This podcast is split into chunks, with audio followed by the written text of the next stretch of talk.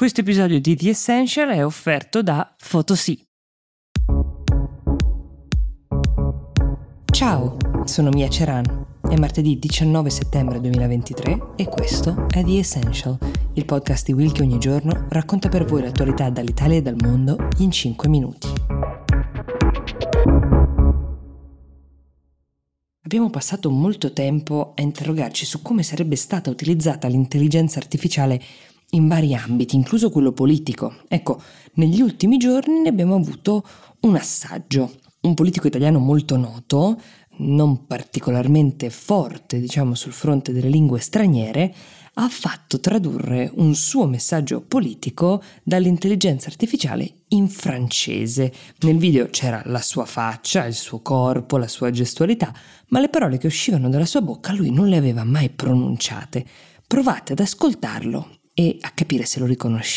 Cette année à Pontida, il y aura des femmes et des hommes de la Ligue de toute l'Italie et d'autres pays. Ce sera une journée d'amitié, de politique, Questo è Matteo Salvini. Parla al pubblico francese perché al raduno di Pontida, luogo storico caro alla Lega, di qualche giorno fa, è presente la presidente del Rassemblement National, cioè la donna forte della destra francese, Marine Le Pen, e lui ci tiene ad arrivare anche agli elettori d'Oltralpe ed ecco che usa l'escamotage dell'intelligenza artificiale. Non è dato sapere se i francesi ci siano cascati o se abbiano capito il trucco e magari apprezzato l'impiego dell'AI in questo senso, però intanto noi abbiamo scoperto uno dei possibili usi di questa tecnologia, forse tra i più innocui, restiamo in attesa di documentare i prossimi.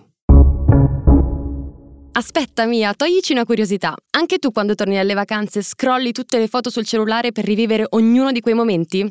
Con l'app Photosy possiamo salvare quei ricordi e non lasciarli solo nella memoria dello smartphone. Photosy è un servizio facile e veloce che ci permette di stampare i nostri scatti e creare un fotolibro personalizzato direttamente dal nostro cellulare. Scarica l'app Photosy e stampa le tue emozioni. Trovi il link in descrizione. L'altra notizia di oggi potrebbe diventare la base di partenza per una serie televisiva che vedremo tra qualche anno. Gli ignari protagonisti eh, sono i cinque cittadini americani, in realtà di doppia nazionalità americana e iraniana, sono quattro uomini e una donna che eh, per anni sono stati in carcere in Iran e che sono stati liberati ieri e riportati in America grazie alla mediazione tra Iran e Stati Uniti del Qatar.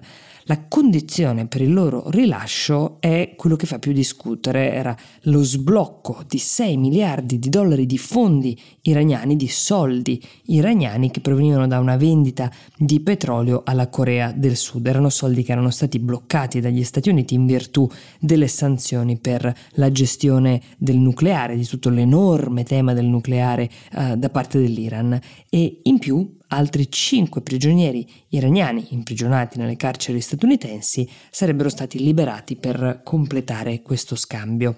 Attenzione a non scambiare questa notizia dello scambio di ostaggi eh, con il pagamento con una notizia buona e basta, diciamo, buona per chi può tornare ovviamente nel proprio paese, intanto perché da sempre e in tutti i paesi c'è chi sostiene che pagare per liberare gli ostaggi non fa che incentivare le politiche che portano i paesi a garantirsi altri ostaggi.